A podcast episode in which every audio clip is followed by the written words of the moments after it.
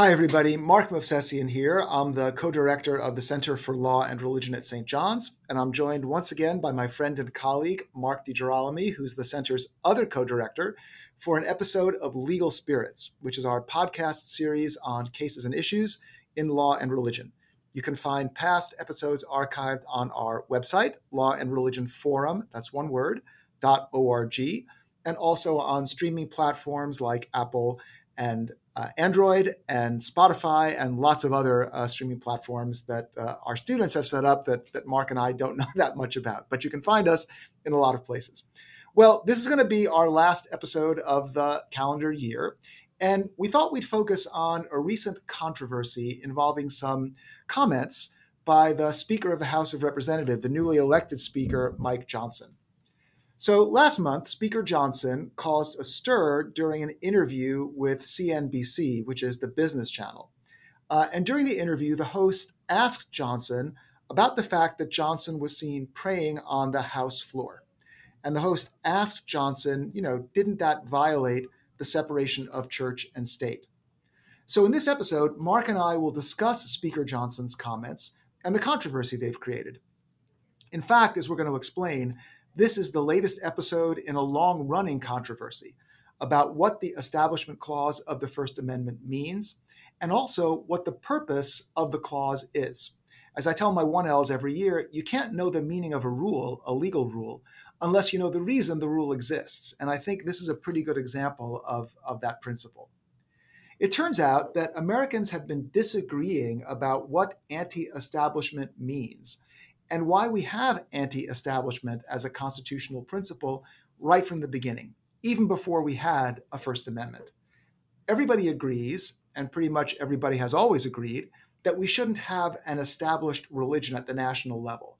There's no significant debate about that. And nowadays, I think most people would say we shouldn't have an established religion at the state level either. But what the commitment to non establishment entails and why we have it is up for grabs, and it always has been. And we're going to show that by looking at a famous historical controversy that Supreme Court watchers know about, uh, because the Supreme Court has cited this controversy as a good uh, bit of evidence for what the Establishment Clause means, namely the Virginia assessment fight in the 1780s, which sheds a lot of light on this issue. As I say, this is a very old issue. So, Mark, do you want to say anything before sure, we? Sure. Yeah, this is going to be a lot of fun, uh, Mark. I'm looking forward to this. This is one of those uh, perennial perennial fights uh, that uh, seems to pop up uh, all the time what the meaning of the establishment clause is and what it represents. And um, and I agree with uh, virtually everything that you've said except I think in my uh, uh, comments I'm going to suggest a reason that we we we don't really know what the principle of anti-establishment is. Um, and um, you know it, it, it might be it might be interesting to talk about what the uses of um, the uses of tradition, so to speak, or traditional practices in the past, uh, why people are asking about them, why people continue to fight about them, why people continue to contest what the past means and what it means for the present. I think all of that is going to be in this podcast in one way or another as we talk about this uh, latest latest controversy, uh, uh, which seems to pop up, you know, every every every few years. Yeah, well, that'd be great. I think it's going to be a fun podcast. So, I, and I think uh, listeners, you'll you'll see that Mark and I both agree and disagree uh, with respect to some of these things. So, I think it'll be an interesting discussion. Well, okay, let's let's talk about Speaker Johnson's comments. So, as I say, uh, Speaker Johnson was giving an interview to CNBC, the business channel. Um, and the host asked a question at the end of the interview and said, you know, this is really isn't about business, but you know, you've been seen praying on the House floor. And um, while religion is very important in one's private capacity, do you think this is really appropriate? I mean, is, the, is this consistent with the separation of church and state? And here's what Johnson said in response. He said, faith is a big part of what it means to be an American. The founders wanted a vibrant expression of faith in the public square because they believed that a general moral consensus in virtue was necessary to maintain this grand experiment in self governance. I think he meant the American self government. And then he continued, he said, The separation of church and state is a misnomer. People misunderstand it. It comes from a phrase that was in a letter Jefferson wrote. It's not in the Constitution. And what he was explaining is that is what Jefferson was explaining is they didn't want the government to encroach upon the church, not that they didn't want principles of faith to have influence on our public life. And here Speaker Johnson quoted George Washington and John Adams. And Johnson said, uh, We need more faith in politics. And he continued by saying, not an establishment of any national religion. I'm quoting, I'm quoting Johnson again. Not an establishment of any national religion, but we need everybody's vibrant expression of faith because it's such an important part of who we are as a nation. End quote. Now, a number of commentators objected to what Speaker Johnson said. For some commentators, what Speaker Johnson said suggested that he, that is Johnson, is a Christian nationalist, that, that he seeks to impose a racist, patriarchal, evangelical Christian theocracy. Other commentators objected less hyperbolically, and they said, look, his comments are hopelessly old fashioned and inconsistent with religious freedom in a pluralist society, and wrong, because Johnson's understanding is not what the framers intended. Okay, so we're going to talk about this. I, will just say it right at the beginning. We're going to leave aside the question uh, whether Johnson is a Christian nationalist. I think we'd need to spend a whole episode uh, to define what that phrase means exactly, and and whether Johnson, who definitely has taken some some strong, you could even say extreme positions on culture war issues, um, whether he would qualify. I just want to focus on on the comments as such. And I should say, I know people think that it's wrong to do that because you know Johnson is sort of he's more extreme than he appears. But I think it's useful just to focus um, on his comments as such. To my mind, um, Johnson is both right and wrong, which I guess means his critics are both wrong and right. Okay, so let me let me start off, and then I'll ask Mark to to jump in. How is Johnson right? Well, I think Johnson's comments, in fact, reflect an important stream in American thought on church and state relations.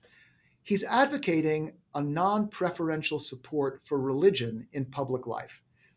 Not the establishment of any one religion, but a general openness to and even privilege for religion generally.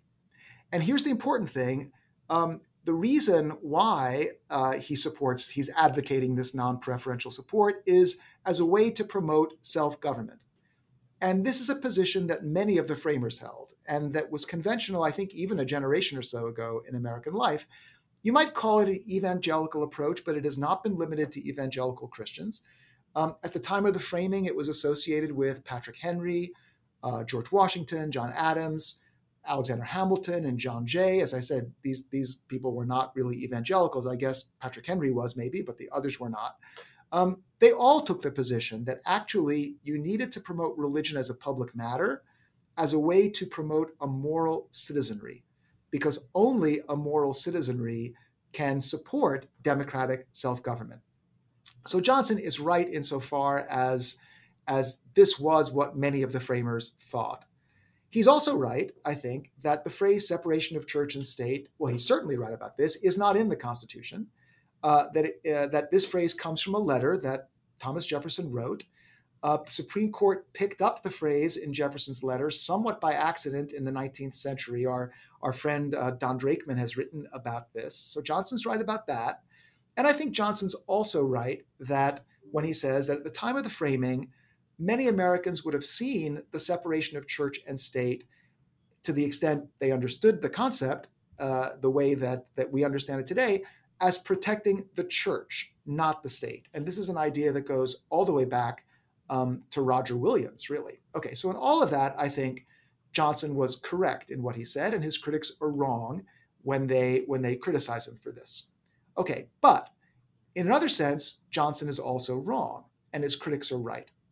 And here, where he's wrong, I think, is in suggesting that this was the only view at the time of the framing, the view that I've just described. Because there were also those at the time of the framing who believed that the purpose of anti establishment was to promote rationality in government and to insulate politics from religious enthusiasm. So, you know, Roger Williams and those people thought you've got to you've got to protect the garden of the state from the wilderness outside there were people who thought you have to protect the state from religious fanatics. And, and this is a more Lockean or Enlightenment view. And I think in this camp, you would put, of course, Jefferson, um, but also James Madison, maybe Benjamin Franklin, and there were some others. In other words, Where Johnson is wrong is that the framers disagreed on exactly what it meant to say, as our First Amendment says, no establishment of religion. Both sides, I think it's important to say, both sides believed in religious liberty, but they disagreed on exactly what religious liberty requires. So that's what I would say as a start, Mark. What do you think? Okay, good. So just a couple of thoughts here because I also think that you are right and wrong, both right and wrong. So that I agree with you in part, but I think I take a, a little bit of a different view on on some things, or maybe a different angle. So when you say how is Johnson right or wrong, um, really, in, in what you've said, I think there are two ways of taking that question, and as I'll explain, I think one affects the other. One question affects the other question, but I think at least initially it's important to keep them separate. One way, one thing to ask is whether Johnson is right historically about what the framers believe, just as a descriptive matter about as a as a historical descriptive matter about the kind of view of the interaction between religion and state or church and state that they had. That's one issue. A second way is to ask about which view of religion and state Johnson's view and the view that he ascribes to Washington and Adams, or the view that you've talked about as Henry's view, or the other view that uh, is associated with Jefferson and Madison, and that his critics perhaps take up. Whether which one is the better view, the more civically, politically, morally attractive view. So you could take Johnson and his comments that you've just read not to be saying something like, "This is the only view."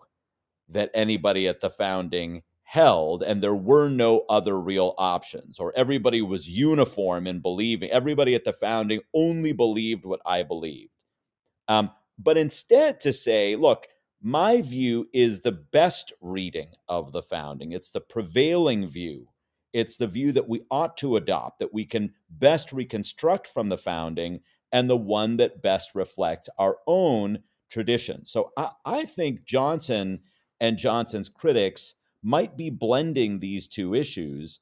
Uh, and they do so in order, I think, to give authority or weight to their preferred moral or political position. It reminds me of an essay that I wrote a while back, actually, Mark, concerning this phrase in the Treaty of Tripoli, uh, uh, which is which says this treaty that was that was made with the you know with the with Libya, what was then Libya and the sort of the Barbary uh, area. The Barbary, I think, with the Barbary pirates. The right? Barbary Barbary pirates, basically to to to to protect uh, seafaring and sea trading.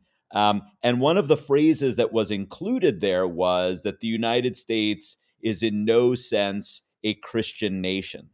And so this has always been picked up by um, you, we said we weren't going to talk about Christian nationalism and so, but this has always been picked up by the by the so-called opponents of Christian national. See, I told you, you know, that we're not a Christian nation because it was in this in, in this treaty from way back when. Now, again, one question is what did this mean as a historical matter? But a second question, and I think the question that really matters to people is um, what kind of what kind of country ought to we ought we to be now? Um, uh, and I think all of this tells you something important about the crucial role of the past. So when we argue about the past, especially a path that we want to think is in some ways, although of course not always, but in some important ways continuous with or of a piece with our present, what we're really doing is engaging in a kind of proxy fight about what our best present selves ought to be like. So this isn't really a fight between Johnson and the critics about the past as historical fact. It's a fight about the past's true or best presence in the present in and, and in the future. It's about the way the patterns of past practice that are most reflective or best reflective or the noblest of what the country has to offer in the way of thinking about church and state. What do you think about all that, Mark? Do you think that seems right? Well, yeah. Look, Mark, I think that's a very insightful point. You know, um, uh, you can look at this and say this is just a historical debate, but of course, Mike Johnson is not a professor. He is the Speaker of the House, and you're quite right that people sense an agenda behind his use of history. And I guess what you're saying here is when it comes to these sorts of questions, history is always forensic And you know, we're not just dispassionately looking for the past because we we are explicitly or implicitly looking to the past as evidence for what we should be today. Uh, that is a, that is a nice point, and of course that explains why people are so upset by what Speaker Johnson said. If he were just a history professor, a high school professor, then I'd think, okay, whatever. That's just your understanding of history. And by the way, history is argument without end, right? And and that's an example. This is an example of that. But what gets people upset is the fact that we all know that Mike Johnson has an agenda, just as his critics have an agenda, and each side is trying to use history to advance it. I think that is a fair point. So I think you're right, Mark. And this is actually, in my own mind, the appeal of tradition, right? I, I won't I won't forego any opportunity to talk about tradition, as as you know. Um, but uh, you know, tradition for me is reflected in enduring p- practices of the past that form sort of patterns of behavior over, long periods of time, so that when we engage in those traditions today, whether it's legislative prayer or prayer practices or whatever it is, we sort of gain strength in the conviction that they're right and true and good because we can connect them to what we think of as admired or honored Americans of the past and what they did and what they believed.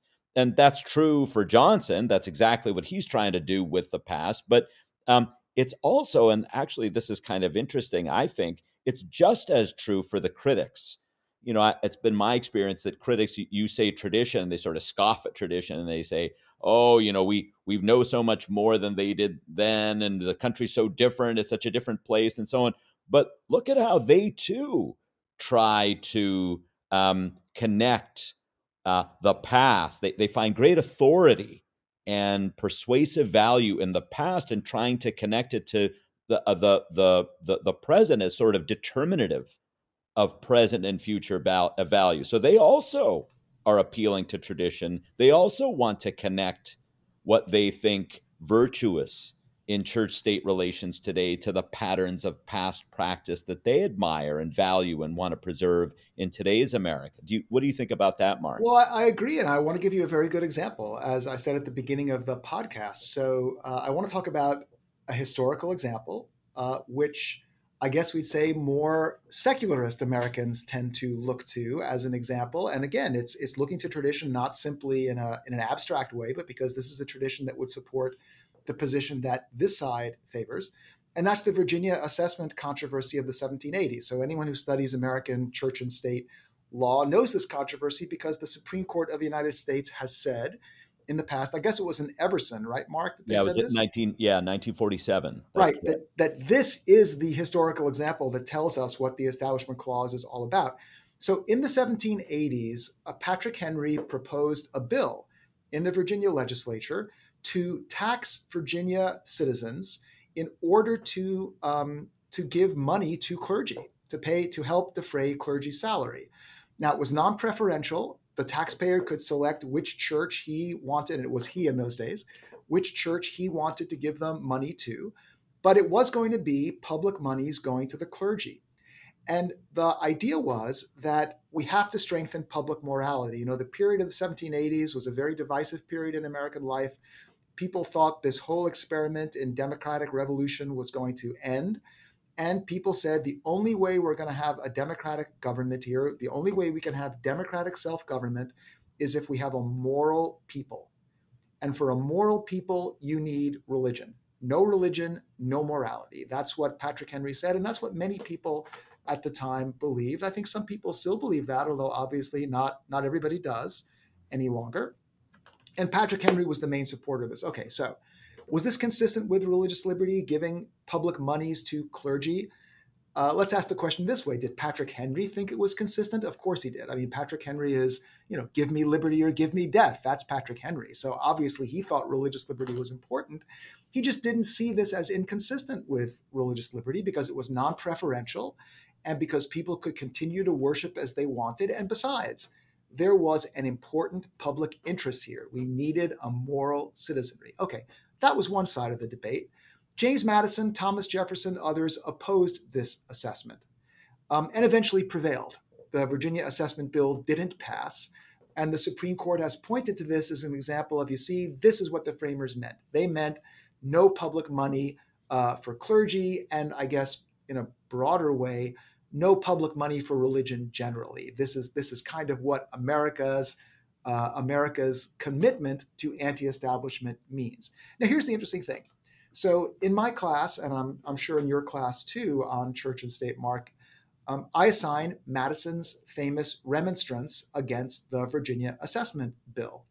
And the interesting thing is, in that famous document, Madison makes both evangelical arguments and Enlightenment arguments for the separation of church and state, which means, like any good advocate, Madison knew he had to appeal to both sides because he knew some Virginians would support him for one reason and some Virginians would support him for a different reason. People were divided on, on the question why we don't have an establishment of religion. So, for example, Madison argued on the one hand establishment would corrupt the Christian church, right? That the reason we have a separation of church and state in America is we want to protect the garden of the church from the corruption that state involvement with religion has inevitably caused in history. And, and Madison actually goes back to Rome and goes back, you know, to the Constantinian period. Says, look, look what the establishment of religion has done. It creates a lazy clergy, it creates a corrupt citizenry, you know. It doesn't promote Christianity, true Christianity, pure Christianity. He makes that argument. On the other hand, Madison also makes the argument that religion could corrupt the state, that we have to make we have to be very careful not to let religion interfere with with public life because that can also lead to tyranny, which of course was a word that Patrick Henry also wanted to avoid tyranny. So, what's my point here? My point here is that if you see Madison arguing, he's arguing because he knows Americans are divided on this question. And so, to prevail, he's got to appeal to people on both sides of the question. If you fast forward to today, I think you see the same thing. I think we all agree today, most Americans would agree religious liberty is very important and we have an anti-establishment provision in order to promote religious liberty. And everybody agrees that it doesn't that, that you know the constitution doesn't permit an established church. Where we disagree is exactly what that entails. And importantly i think we disagree on why we have the principle. Anyway what do you think of all that mark? So um, uh, most i agree again with most of everything that you've said with maybe one difference and and um, and I'm curious about how you see this difference. Maybe it's not a difference, but but um, anyway, let, let's try it out. So I, I think that the reason that we have this these disagreements is that we actually don't have a principle of disestablishment, um, and we've never had such a principle. No matter how much scholars of the Establishment Clause have wished that we have had such a principle, which could then be superimposed upon the country and you know different practices sorted out. Um, what we have, um, as I think you just said cor- quite correctly, we have some agreements about practices that the government cannot engage in, like the creation of a national church, um, uh, and perhaps some other kinds of practices that people could generally agree on. But coercion, most, for like coercion, for example, I think most people would well, say that's no. a principle, and so I I, I, okay. I, would not I would not accept that. I mean, okay. so I, I I there are some coercive practices that I would think you know putting people in jail and prison unless they affirm certain kinds of commitments, um, right? And that that would be a practice that would involve coercion, but it wouldn't be the principle that is enshrined or that is elevated or whatever it is. It's practices that people could agree. But mostly what we have are many disagreements about the kinds of practices that are acceptable. Um, what we also have are different views about what the contested practices, the practices that we disagree about, like congressmen praying in Congress, apparently, what that say, what those say about the character of American citizenship. So we have views about character and virtue, uh, personal qualities, personal virtues, vices, and what the practices that we engage in suggest about the kinds of citizenry that we have, about the kinds of citizens that we are, that we're becoming. To me, that's what these fights are really about. They're not about abstract principles or or the the distillation of a single principle. Um, they are instead really about the reconstruction of our traditions in order to think about who we Americans really are and what we ought to be. So that that I think that's the way that I would put this fight more than a fight about principle. Yeah, I'm not sure. I think we're approaching the problem just from different different starting points. So I'm starting from the position that okay, we have this establishment clause in the Constitution. It is a text. It is a rule. It must mean something. Um, and we all sort of agree that it means certain things, but we disagree about other things. Now, I will say, I don't think anybody at the time of the framing would have objected to a congressman publicly praying on the House floor. I don't think anybody would have objected to that. But we did have other, I mean, you know, Philip Munoz has a nice new book out in which he talks about the disagreements that the framers had at the time uh, about what the Establishment Clause meant. I mean, Philip also says, and there's really no good indication in the ratification history of the Establishment Clause that they ever they ever made that more concrete, right? Probably because they didn't really want to go down that path. That is the framers. Uh, but we have a kind of agreement at the 30,000 foot level, but we just don't agree with what that entails with respect to specific questions. I understand you approach it from the opposite perspective. And and I would just say, so I'm channeling some remarks in a, from a book by Steve Smith years ago. It was called Foreordained Failure. Uh, and what was the foreordained failure? It was the it was a it was foreordained that we would never get to, that we could never get to a principle or a general abstraction that would cover all of the issues or all of the kinds of questions on which people agree that would then sort out all of our disagreements neatly according to the principle. Yeah, again, I, am not sure. I, I don't disagree with what you say. I, I just I think I'm approaching it. Okay, let's start with the text. Let's start with the principle. Where you're saying let's start with the practices. That's really what we have to start with. I want to start with the text too. I just don't want to go to any principle from the from the text. So I think I, I, I think that the text, what the text does, it's is it is it an it is an expression of the kinds of practices that people thought might not be okay uh, and and also correlatively of the ones that might be okay, but not. You know, it doesn't say in the in the Constitution, um, you know, Congress shall not coerce anyone with respect to religion, or Congress shall not Congress shall keep uh, church and state separate, or something like that. It talks about something very concrete in establishments right? Congress shall make no right make no law respecting an establishment of religion. And to me that sounds like a thing. It sounds like some stuff that people do not some big abstract idea that they didn't even know what it was. Yeah so i think what you're saying if i understand you which this is very interesting i think what you're saying is so i'm saying we have a principle and the different practices are examples of of what's in and out. And you're saying no no the print the, the practices are themselves constitutive of the text. Right that's interesting. I mean, again, I think we're just approaching the same problem from different directions. I mean, um, I I mean that's just how I kind of maybe I just have a more formal approach to these kinds of things. I never thought of myself as that much of a formalist, but maybe I I am in this respect, and and that's um, look. So you know, listeners, as I said at the beginning, history is argument without end, and so is constitutional law argument without end, really. Um, and you see that here, and that brings us back to the original point I made at the start which is the current controversy over what Speaker Johnson said.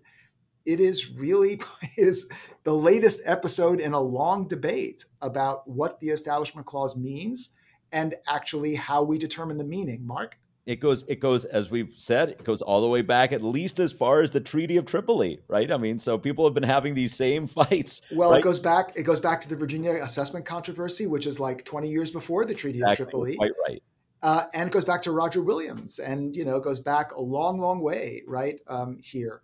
And we just have this creative. T- I would call it a creative tension, but I understand that some people think it's not a creative tension. It could be a real, real problem, depending on where you come down. Okay, well, I think that'll be it for this episode. I guess this will be the last episode of the calendar year. So I want to take the opportunity, Mark, to wish you a Merry Christmas and a Happy New Year. And I want to say that to all our listeners who celebrate Merry Christmas and Happy New Year to you all. Merry Christmas to you, Mark, and also to all, all our listeners. And and we'll be back uh, with more more content uh, uh, in the new year, and we're we're very excited uh, uh, about all of that. Yeah, hopefully the Supreme Court will give us some some content. I mean, it's been it's the spring has really dried up this year. I guess they did so many they they've decided so many church and state cases in the last two three terms. They decided to take a breather. That's probably right, and uh, maybe I'm I'm told that perhaps we can expect some late uh, additions, but you know uh, I'm not sure how reliable those those assurances are. Oh, you've got some private sources. Well, after we after we go offline, I want to find out who these sources are because I don't have the same sources.